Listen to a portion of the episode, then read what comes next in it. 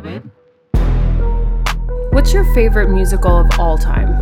Fuck, dude. All right, hold on. Give me. I a know it's a loaded question. That's a big fucking question because you did just send me a man doing Judas to the nth of his life on TikTok. I know those videos keep showing up. I don't even know where that production is, but he's so fucking good. I need them. So if you were gonna ask me in this moment, it's Jesus Christ Superstar. Only because fuck the potential of that musical is I think the greatest. Oh, yeah, you musical. can- It is the greatest potential of any musical. You can you can uh you can really you can really fucking kill that musical for sure. Um, and it's truly a no small parts musical. Like Yeah. every single person who sings has a chance to be off the fucking rails in the goddamn best way. and I've always I've always said that I love that it's um from the perspective of Judas, of course. But in the same way, Fiddler on the Roof. You know what I mean? Yeah. Like Fiddler is they're both from the perspective of people who constantly fuck up but are just trying to do their best. Yeah. So it's a tie. And I love West Side Story. I, I am on record. I am probably getting a West Side tattoo at some point in my life. Shocking, right? Oh no, Topher's gonna get a purple tattoo with a woman in white and red and a man in yellow. Like You really thought this out, huh? Maybe once or twice. Maybe it came to me in a dream. Who can say? I am magical. But no, that's that's um that's my top three. There's a bunch that fill out the rest of the top ten, but Nice. that's my top three all in the running. Y tú también? Um, top three: Hedwig and the Angry Inch, Oof, great call. West Side Story, Yep. and Bat Boy. Bat Boy is it's you're the one who introduced me to Bat Boy. Heather's is a close fourth. Heather's is up there for me. She she's in my top ten, Yeah, but man, Bat Boy, fuck. I love. Also, Bat Boy. it's so once weird. again, two weeks in a row, shout out to Co-op. Oh God, yeah. They wrote a whole That's ass your musical actual for favorite. a joke. Yeah, they they wrote a didn't- whole ass musical for a joke, That and it's good. documentary now did not have to go that hard, but they sure did. also, shout out to Carrie, who just uh, our good friend FS Chill, who texted me yesterday and was like, "We love a documentary now. Shout out!" Absolutely. And we love an FS Chill. Shout out. Hey, babe. yeah, babe. Remember that time we watched Little Shop, Little Shop of Horrors, Little Shop. Oh, I don't forget the words. You mean the 1986 American horror comedy musical film directed by Frank Oz? The very same. Uh, by composer Alan Menken. Hello. God damn. God bless you, Alan Menken. Yes. We're going to talk a lot about you in a minute. I'm Nicole, I'm Topher. and we're the Horror Babes. Facts. Wrapping up our horror musicals month. Thank you so much for joining us. Um, I'm very excited to talk about this particular musical. I'll second that. it is off Broadway right now. It absolutely is. Starring many amazing people. Lena Hall and Rob McClure um, are playing Audrey and Seymour, and one of our dear friends, Aaron Arnell Harrington. Oh, the middle name. I know, Even you that's- God named Listen, him. that's how he's credited. That's how he's credited. Okay, um, he's the voice of Audrey too. All I know him as is my baby boy Aaron. Yeah, exactly. So shout out to shout out to them. That What a cast. cast. I know. What a cast. I want to. please, please, please, please. If you're in New York, go see them before they close. I'm dying to go see it. Um, we are next month. Yeah. But yeah, so just in case you guys are new here, we are going to be following that normal format. What that means is Topher is going to take us through who made this thing, shout out the cast and the crew. I'll take us through the through the plot, and then we will analyze said plot. Ooh. So Topher, who made this thing? Oh, a lot of good people. Not even close to John Carpenter because I don't think that man could make a musical. I, if he has one fault, it's that he could not write a musical. But, as you said, it was directed by none other than the legendary Frank Oz. Uh huh. We have somehow never talked about Frank Oz on this podcast. I know. He's not big in the horror genre, but I'm sorry, he originated mm, every Muppet with Jim Henson, his best friend. Right. Uh, he was, I don't know if you've heard of him, a little guy named Yoda. he also directed one of my favorite films, a great black comedy by the name of Death at a Funeral. Mm. And that's a good, very good Frank Oz no- noise, babe. Thank you so you sounded much. exactly like Grover and or Yoda. he was also the original voice of Cookie Monster. Um, but yeah, so Howard Ashman wrote the screenplay, uh, but it was based on a musical that is based on a Pulp Fiction film Right. from 1960 by Roger Corman. Roger Corman, we have mentioned many times in this podcast, I think, at this point. Right. He is a he was a huge sci-fi guy and horror guy on the level of like Howard Hawks, right? Yeah. Near enough. Yeah. Yeah. yeah. So for our cast, good lord, what a all-star cast. I know. For 1986, this was a huge deal to get all of these people in the same room Yeah. at any point in time. We had Levi Stubbs. You may know him from a little band called The Four Tops, Yeah. playing the lascivious, the voracious Audrey 2. Ooh. None other than Rick Moranis himself as our Seymour, Seymour Krelborn. Uh, I just remember him from um, Honey, I Shrunk the Kids. Or Ghostbusters. I didn't really watch that as a kid. Oh, really? Or Yeah. Little Giants? No.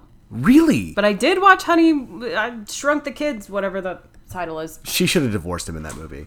Yeah. He was so perfect in that movie, though. Yeah, he's perfect in every movie. Yeah. Facts. We have, I think, the only returning cast member from the original Broadway or off Broadway run, uh, Ellen Greene as Audrey. Oh, the best Audrey. She's so good. Veteran actor Vincent Gardenia as Mr. Mushnik. Mr. Mushnik. the one and only banjo playing, stand up giving, goofball supreme, Steve Martin Yeah. as Doctor dentist. Doctor Orin Scrivello DDS. Mm-hmm. My favorite role in this movie, by the way. As our Greek chorus, we have two women who were on Martin right after this. Yeah. and I loved. I grew up on Martin. Yeah. Um, but Tichina Arnold, Tisha Campbell, and Michelle Weeks.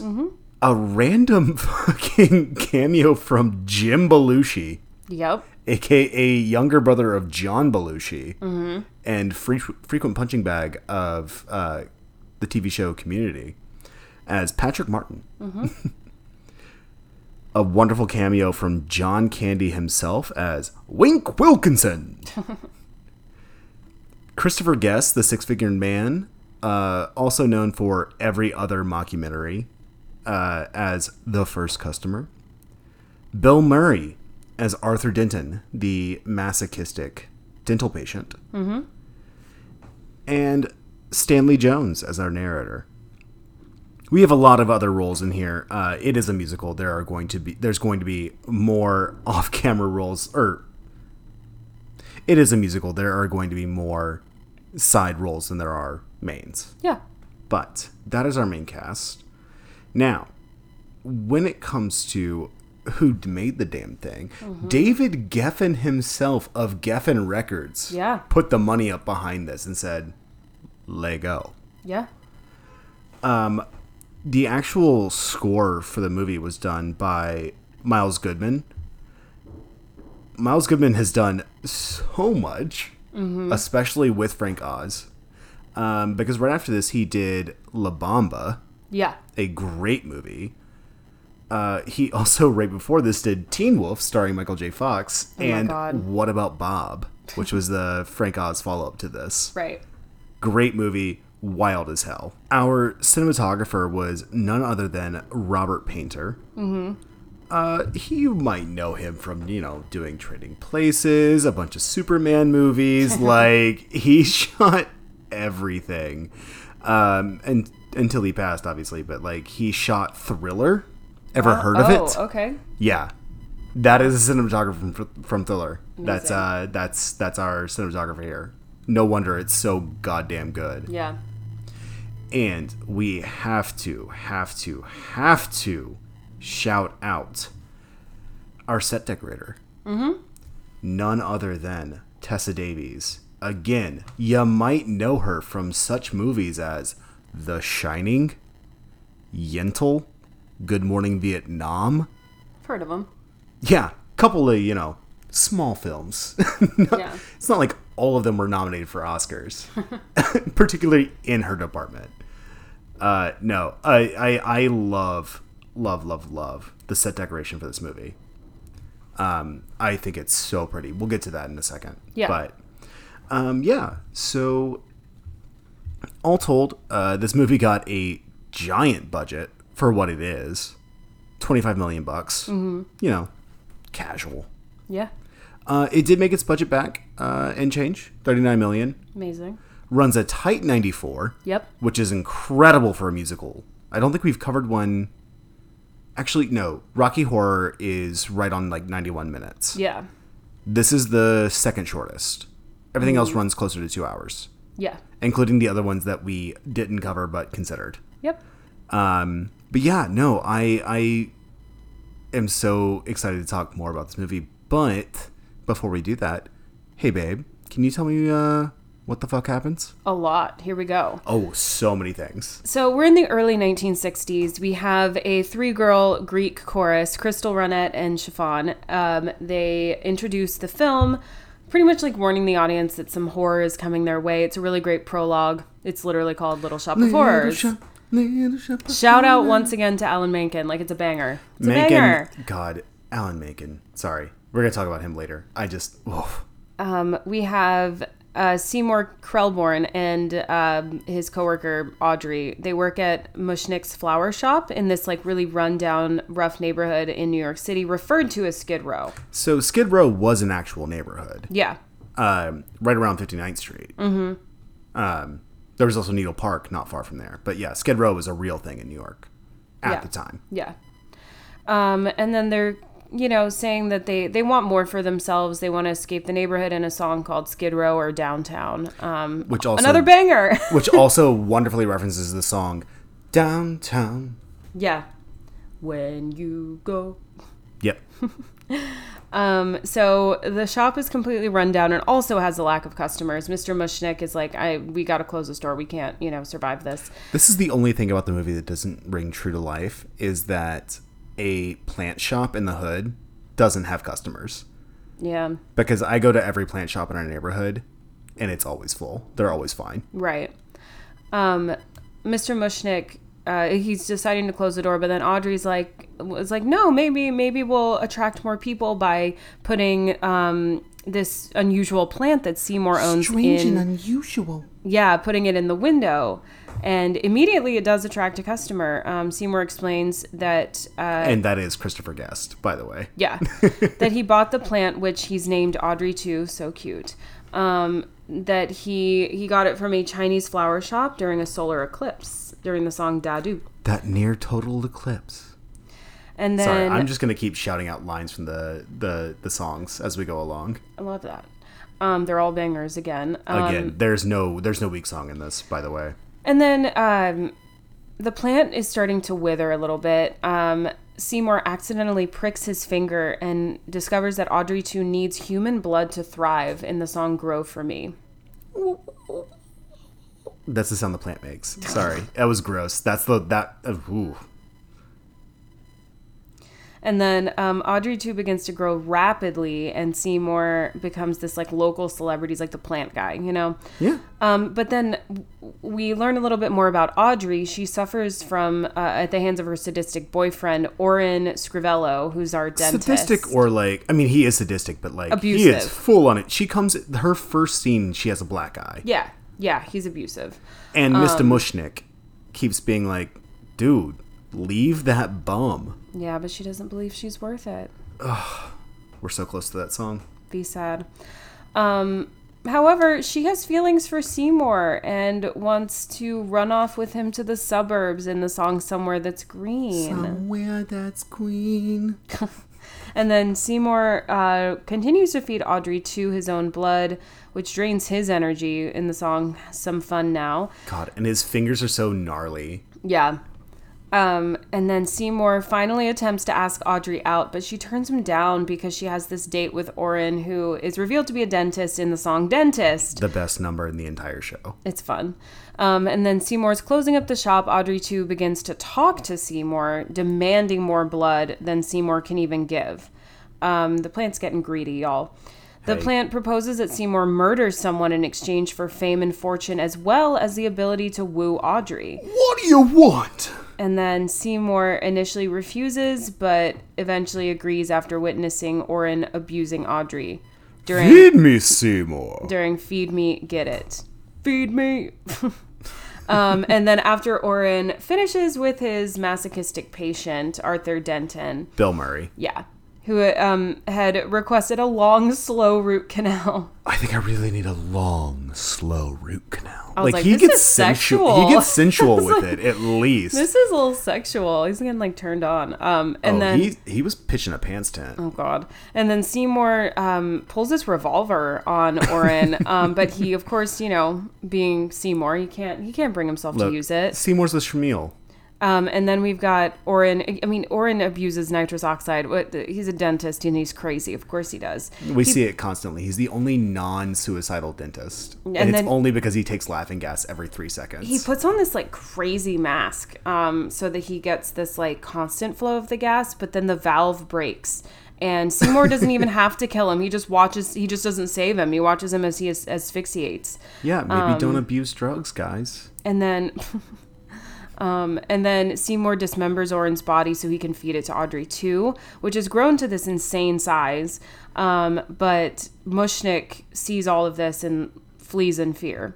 Yeah. And then Audrey is feeling so guilty over Orin's disappearance. Um, she's comforted by Seymour, and the two admit their feelings for each other in the song "Suddenly Seymour." The second best song in the movie. So cute. Um, and then that night, Mushnik confronts Seymour about Orin's death and holds Seymour at gunpoint, blackmailing him into turning the plant over and leaving town.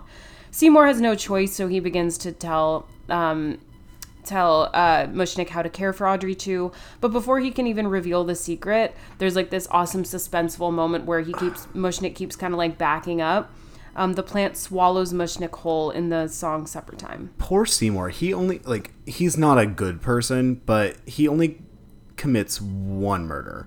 I think he's pushed to do a lot of these things. I think that This is the one that makes me feel bad for him. I think that poverty can push you to do a lot of things. I'm very much aware. Yeah, and I, so I honestly think that he's just trying to survive. He is. It's just like this is the one that makes me. It makes my heart drop out when I'm thinking about it. You know. Yeah. Seymour's worried about Audrey 2's growth and this appetite. He's like, "What? Uh, everyone's gonna die, you know? Like your your appetite just keeps growing." Um, he's offered money in this contract for a botany TV show. Seymour becomes really overwhelmed and decides to leave Skid Row with Audrey, using money coming the next day, and just leaving the plant to starve. Yeah. He. We have this great montage where he's just trying to like he's like signing all these contracts, yada yada yada. But like, all he wants is Audrey and not Audrey too. Yeah. Um, and then Audrey accepts Seymour's marriage proposal. Audrey So too. Oh my god, so cute. Audrey too catches Seymour leaving and demands another meal. Seymour's like fine, um, but insists on meat from a butcher instead of a person. Um, and while Seymour is gone, the plant um, calls Audrey and uh, tricks her into coming to the shop, and then tries to eat her. Supper time too is the song. And then Seymour, he comes just in time to save Audrey. She's literally about to like be inside plant, um, inside Audrey too. They've absolved, um, and then he escapes the store with her just barely, um, explaining that he fed the plan to become successful and win Audrey's heart. Seymour discovers she has always loved him, so none of this ne- was had any reason. He didn't have to. He didn't have to do this. Um, he didn't have to go to these great lengths um, just to impress this lady who already liked him. Men are stupid.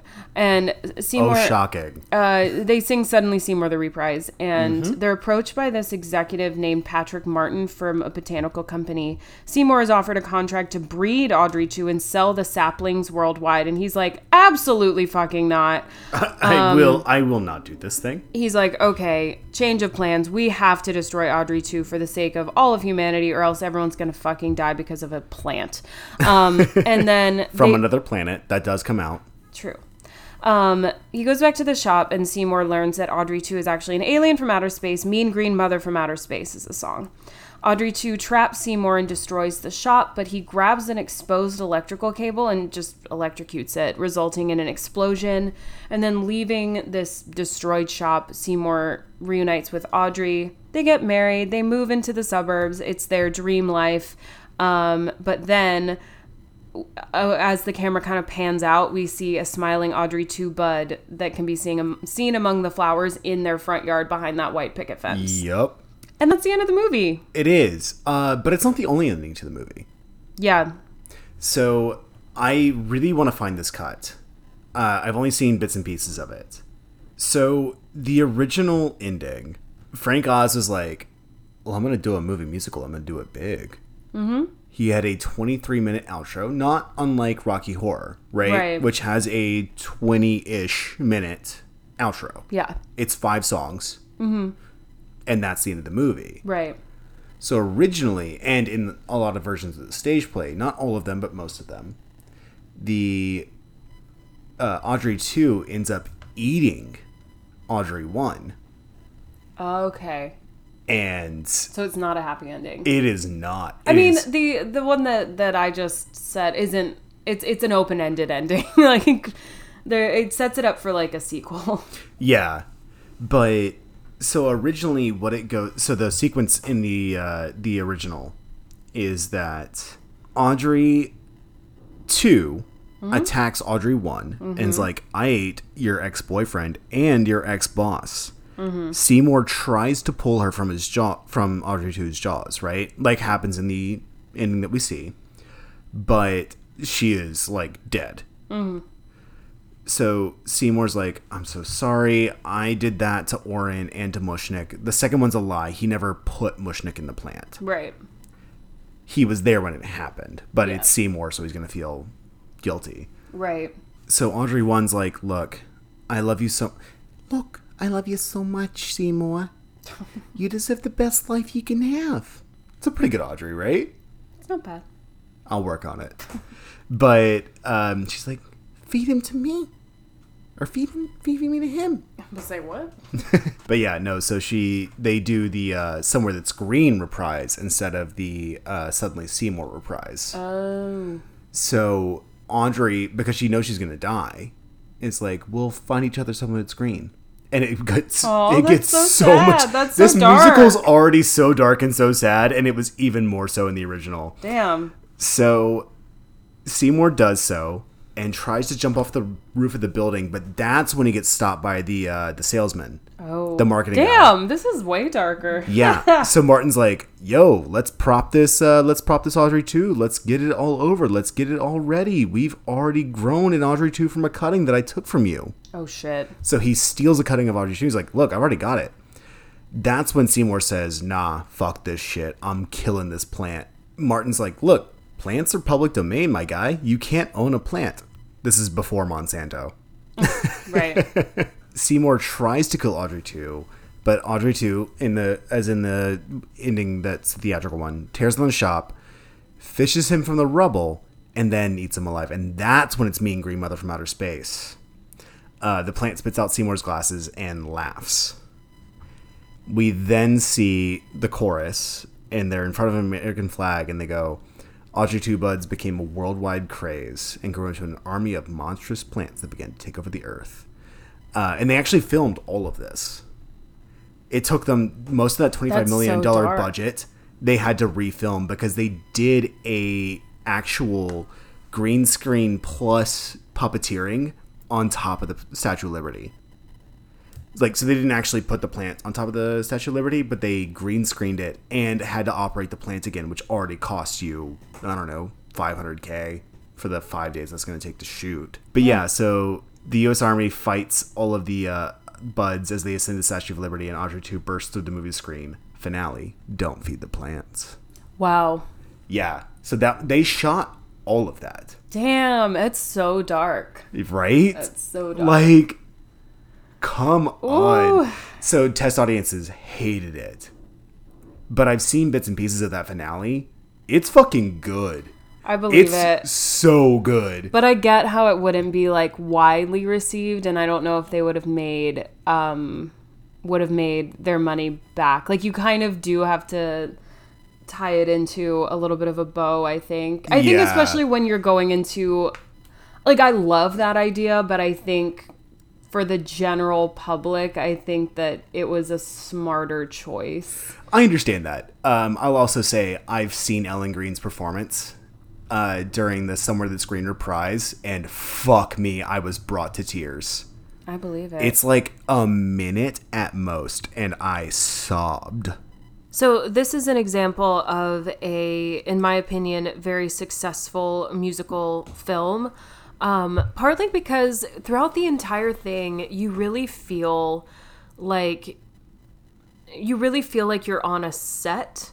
Like it, it has Oh, that, yeah. it has that like Broadway production um, feeling to it, where it feels like you're, you put people on a set, you just, you know, you lit them for film, and then you filmed them with that technique that you would a feature film. So that that was fully done on purpose. Frank Oz, did, I believe he that, made yeah. that choice. He's like, I- no, yeah. we could film like on location, but why would we do that? It would cost us more money, and I would rather it not feel like we're in a city of its time, but rather a city out of time.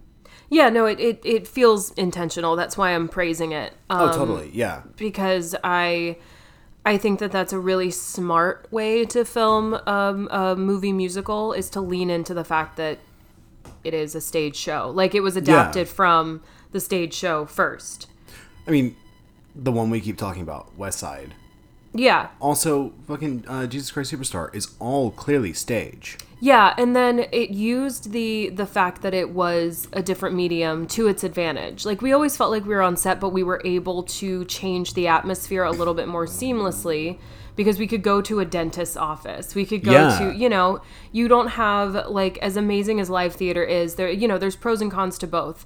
You're able to in a in a movie you're able to reset and move location and well, you know, Hell, I mean, you wouldn't get the shot of Ellen Greene singing "Suddenly Seymour," or sorry, uh, somewhere that's green. yeah. It's a double crane shot. They had to ha- they uh, that shot at the very end when she's belting her ass off is a two crane shot, Right. and it took an entire day to get it.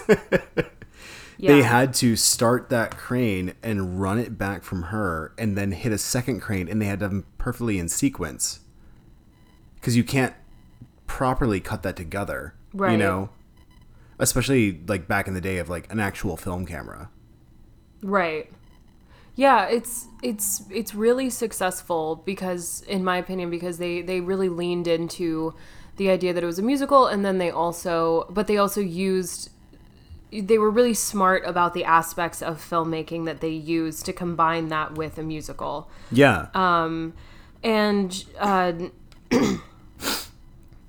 and then the use of puppetry uh, Oh my using God. i mean we talk a lot about using practical effects versus like cgi this is yeah. and so like honestly uh, round of applause for the puppeteer Oh, I can or I puppeteers Do you want me to go in on it? Because I can. Uh, so, I actually do know a couple. I've met a couple of people. I shouldn't say I know. I met a couple of people who worked on this uh, film because I have two friends who worked for the Henson Company. okay One of whom also was Audrey uh, in our stage production at, at college, and the other of whom was the Greek chorus. huh yeah, my friends. Uh, shout out to Sam and Becca. Love you both. Becca in particular worked with the Henson Company for a long time. Um, Ended up doing other work in the theater. It still does other work in the theater industry. They both do.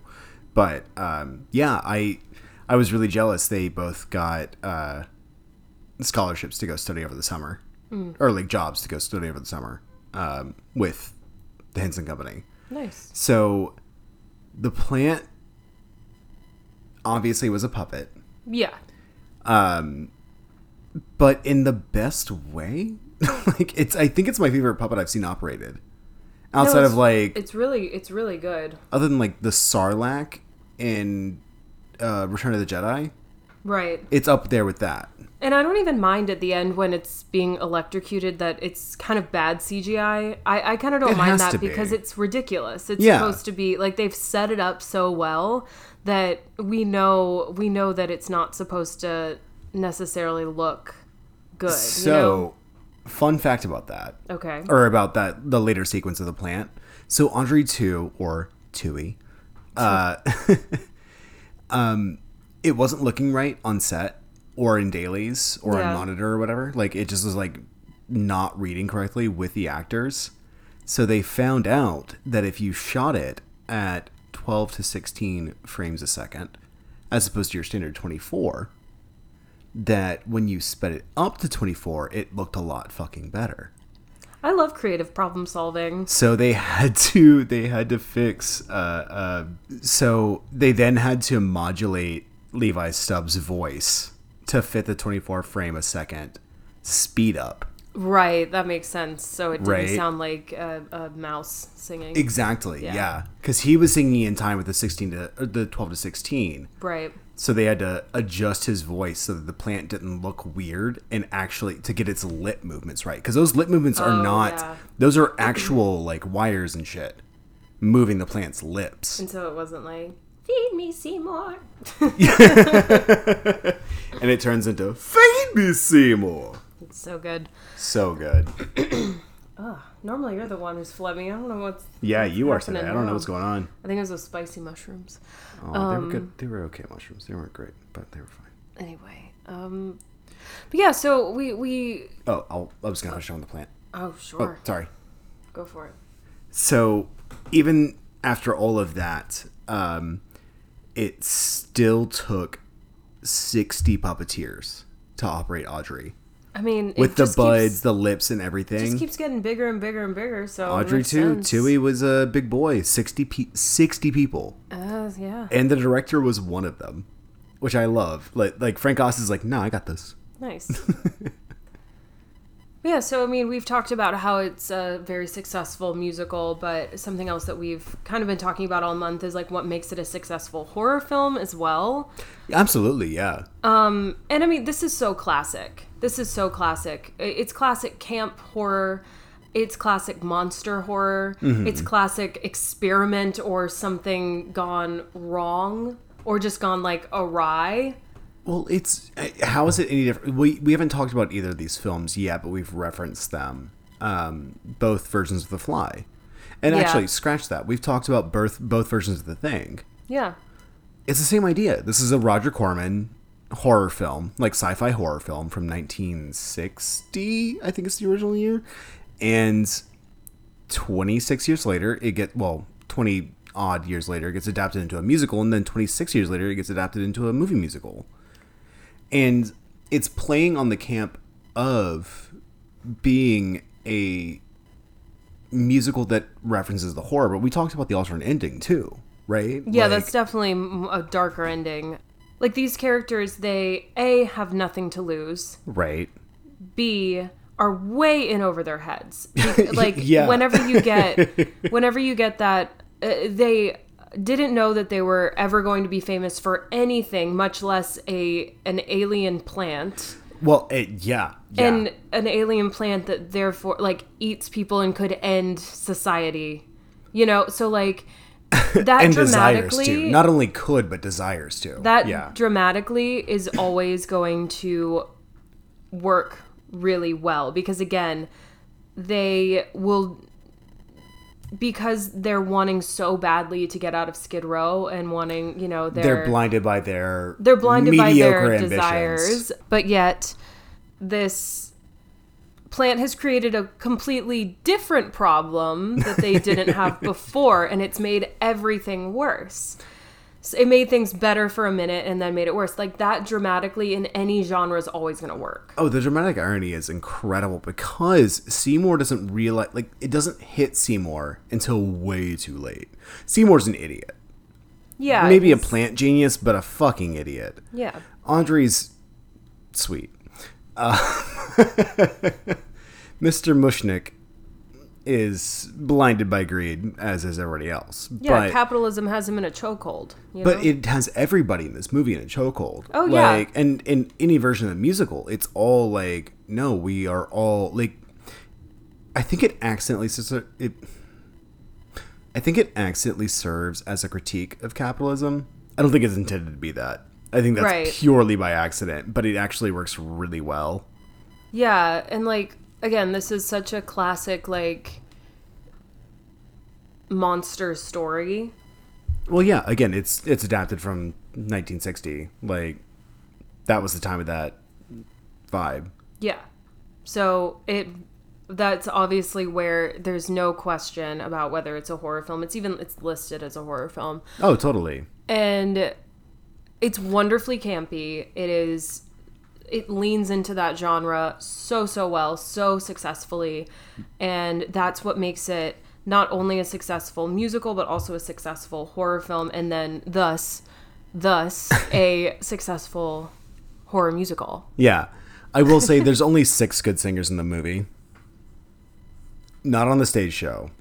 But the six good singers are there's the Greek chorus. That's 3, yeah. Yep. Uh, Steve Martin. Mm-hmm. Ellen Greene. And the one woman during Skid Row. The older woman. You don't think Rick Moranis is a good singer? Oh no, I think he's terrible. Which is so funny because he went on to have a singing career after this. I think he's I think he's I think he's good. I, don't think he's bad. he bothers me in this. I love him as the actor in this role. I hate him as a singer. Is he always on pitch? No, but like I don't Is know. he ever on kinda- pitch? No. It it kind of it works for me. I think he's I think he's a good singer. Or he's a, he's not a bad singer. I won't say he's a good singer, but I'll say I think he's not a bad singer. And babe, I'm going to say this with every ounce of love in my heart. You are biased on this. There are so many singers you would not forgive for the same mistakes he makes. I I don't think I'm biased in this because I don't have any particular um like I like Rick Moranis, but it's not like It's not I that you have like any loyalty to him. It's not that you have any loyalty to Rick Moranis. It's that I'm usually the actor over singer, and you're usually the singer over actor. In terms of like what you prefer for a, singing role, and this is the one case where I disagree. I, just- love I love Rick Moranis the actor in this, but I can't stand Rick Moranis the singer in this.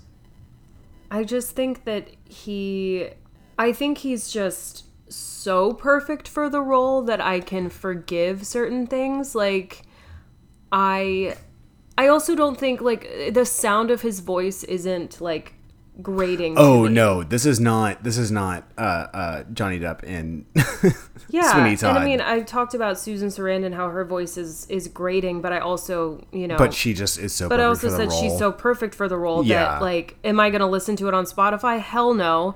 Am I? I don't listen to this on Spotify either. I'm just saying that like, I, I don't. He's not the best singer, but he's he's supposed to be inadequate.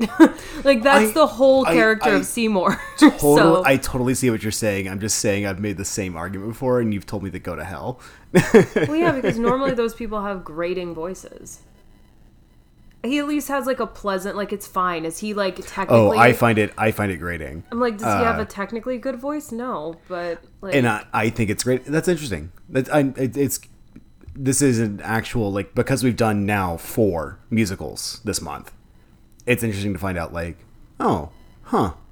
I think it's also because he doesn't he doesn't sing like I guess in this he only has like three songs, right? yeah. I mean, he sings the uh, suddenly Seymour uh, duet. He Mm-hmm. uh, he sings um, grow grow for me. I Grow think. for me, yeah. Yeah, And then uh, he has some parts in Green like, Meanie, yeah. Yeah, he has like some parts in other songs, but Yeah. the only song that's just him is "Grow for Me." I'm pretty sure. I could be wrong. and that's even still a duet. I think he has no solos in the version that, that we have as Yeah. a as a movie. I think that's true. I'm not. Don't quote me on it. I don't. I'd, I'd put money on it. I, I could pull it up right now, but like, who fucking cares? but yeah, Fight us in the comments. I don't care.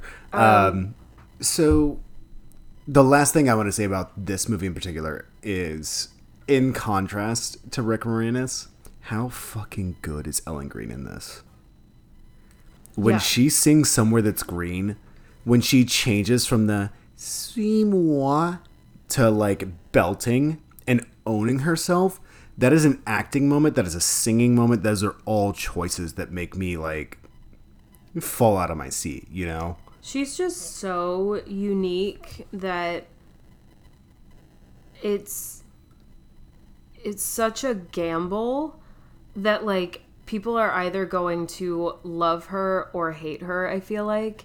But the majority of people love her. Like Yeah, luckily. I mean- but she has such a unique voice and such a unique presence mm-hmm. that was so unbelievably perfect for to play Audrey that it became iconic. Like I can't really think of you have to do it completely different from her.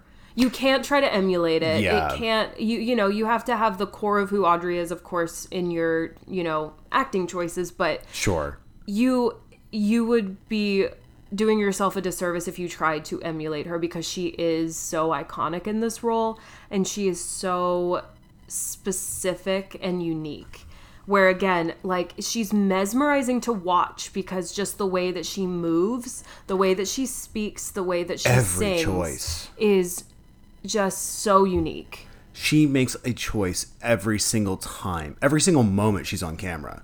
and i think it's just And in the back, like in the back of the scenes, she makes choices, and that's something that we don't get to say a lot. Is that an actor? You can notice that they're making a choice in a good way, not in a bad way. and i think it's just who she is It, it could be. I, I haven't seen. it's I've literally not seen her. I know she was in other stuff, but like this is what I know her from. it's literally just like the way the way that she walks the way that she looks at things and like i'm just i'm the way she holds herself, adjusts herself, the way that she moves her voice around, like literally around the room in Yeah, a soundstage. she she absolutely incredible in this um She's the breakout star for me. Like yeah to me, she is the star of this movie. I know that there's a lot of other people in it, and I know that we've shouted them all out.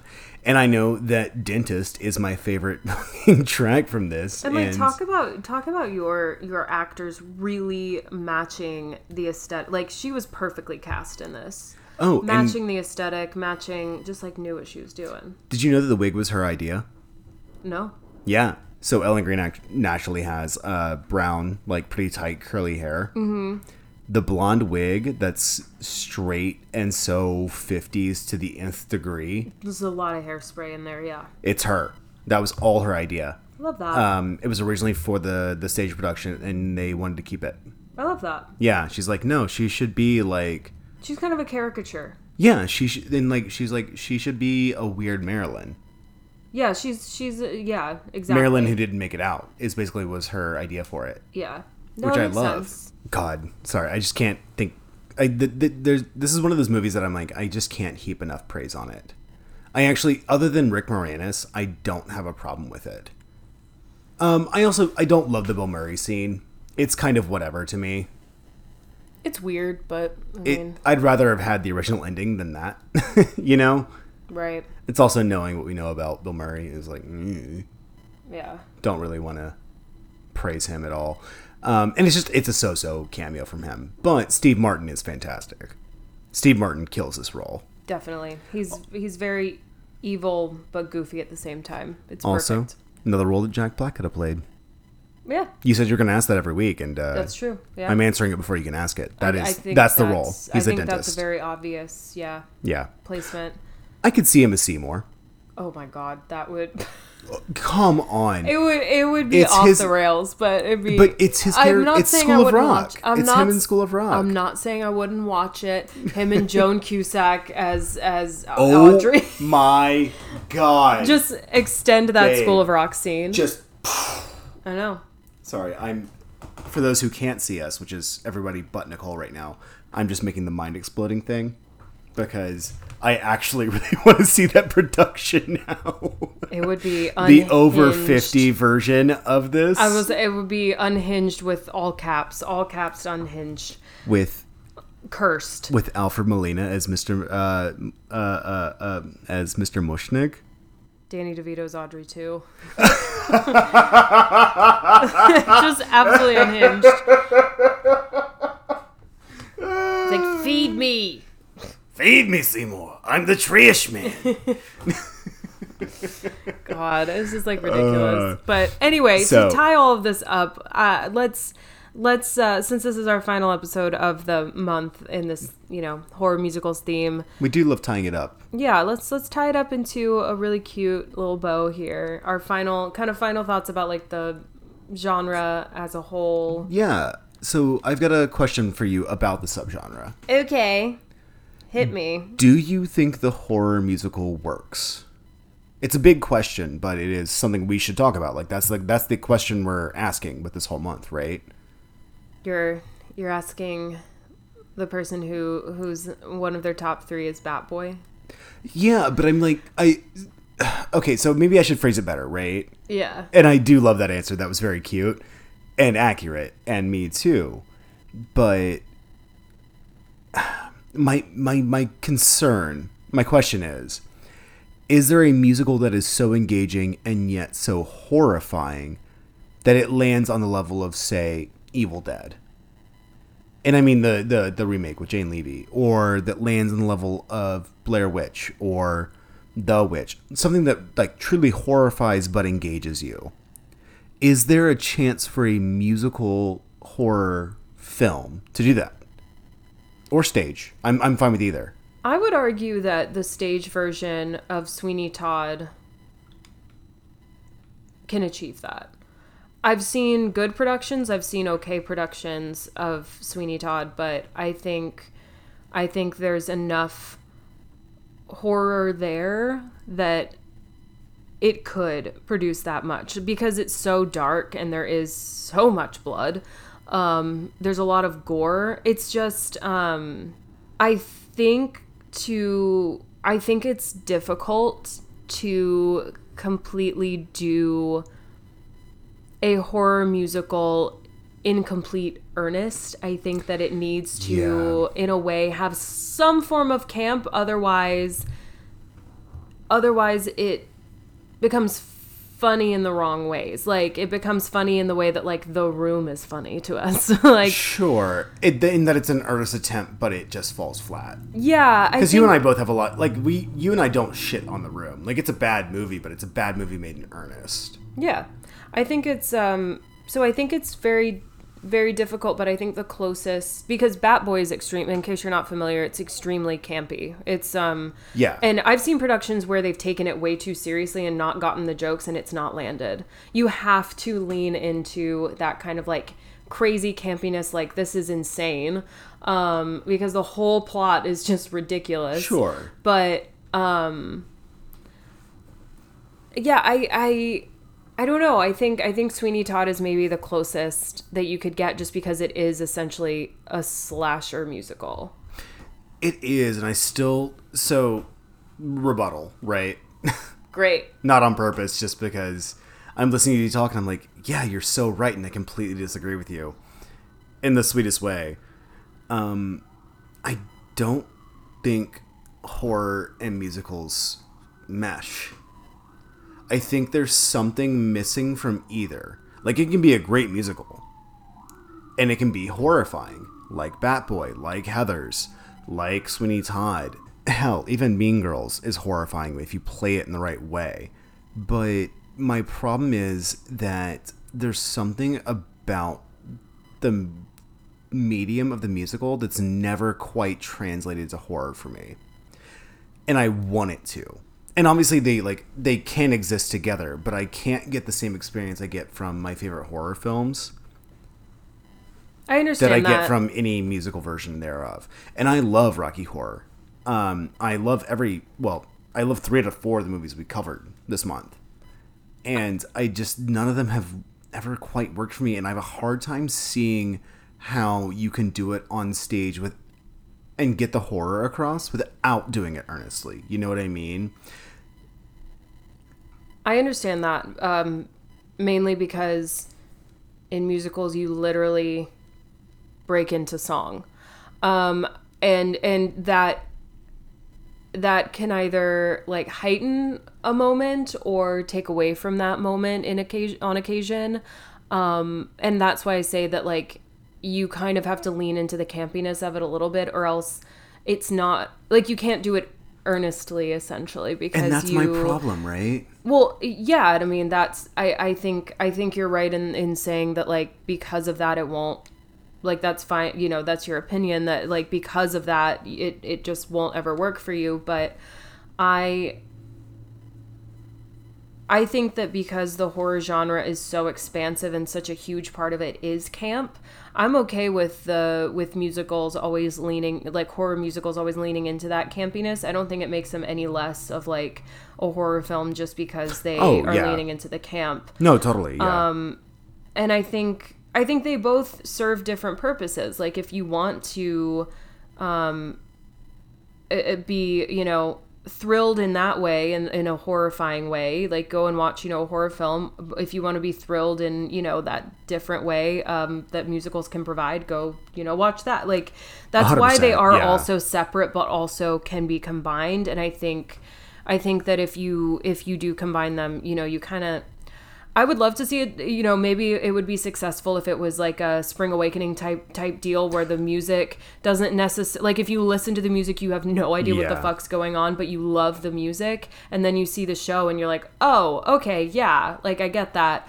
Like where they literally pull microphones out of their like suit Right, jacket yeah. or like whatever.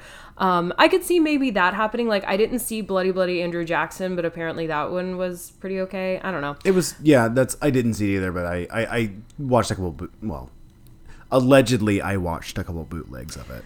but like i i don't know i would i would be interested to see it done maybe without camp i just i'm, I'm a little skeptical um but honestly i think an attempt at that would be better than a lot of the things that i've seen on broadway or on, Yeah. you know recently so i don't know um, Would I'm you like to guess my? Well, I, uh, would you like to know my uh my dark horse contender? no For the I'm kidding yes wow, yes go ahead my dark horse contender for best non horror but actually horror musical. Next to normal. It is the only one that you can play in earnest that is fucking horrifying. yeah but i you can't say that it's that it's horror though it can be horror It's, not. It's horrifying. I'm saying it's like that's the that's the vein that they should push though. That's that's my thought, right? right If we want because I want to see one that's non campy, you know? Like I love camp. Again, my life is fucking camp. Look at my closet. but and see how I'm not inside of it anymore. Like I'll take that again. It was a bad joke. That was a bad joke. Tried, didn't land.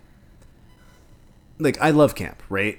But I I want to see someone really genuinely try to do a horror musical that is not campy. You and I both have been in productions of Dracula. Uh, you were in a musical one. I was in a mostly straight play, but like, I just want to see a good old college try of someone making a horror musical that is intended to be taken earnestly. No jokes, all straight, right? Does that make sense? Totally, it absolutely makes sense. I I It's gonna be hard, but I, I think would it's go. doable. I would go see it. Whatever it, you know, if there was a contender. Um, but I uh, I think because you break into song Uh, by you know nature of that medium, I think you need to make it. You need to lean into the ridiculousness of breaking into song. Maybe, and again, I might be the first person to ever say this, but next to normal gives me hope. Right. I can't believe that came out of my mouth, but I, it gives me hope for Hereditary, the musical. Oh my god, oh. no, that would only be camp. Good god, Yeah. We need to hire somebody who's talked to a woman to write it. I haven't said that in a while. Yeah, Wow. Yeah, it's been a minute. That's been a It's long been a time. I was known for that for a while of, uh, but we haven't brought up uh, AA. in a minute. AA. yeah, this is true. This is true. Um, but yeah. Anyway, that's that's kind of that's that's all I really had to say That's- about this. That's that- you know that brings up my feelings. up. Yeah. that wraps up my feelings. Hey, high I five. feel I feel heard. Um, another uh, another theme theme musical. Nope. Another themed month down in the books. Another October done. Absolutely. This is our third October, fourth October, 2019. This is our fourth October, babe. wow. Holy shit! Look at that. We started four years ago. Look at us. Who would have thought? Who'd have thought? Not me. Yeah. So we hope that you guys have a absolutely fabulous Halloween. Dress up, eat candy, drink responsibly, or not. Or um, don't. You I don't give a shit. I'm not um, your dad. but yeah, have have fun and um, be safe. First That- and that foremost, be safe and be nice to one another. Mm-hmm. It should be a fun, lighthearted holiday. So. Facts. You guys know where to find us. We are on Instagram at Horror Babes Podcast. We're on Twitter at Horror Babes Pod. We have a website, horrorbabespod.com. And until next time, it'll be November the next time you're listening to us. Roof. Have a wonderful Halloween. And until next time, bye, babes.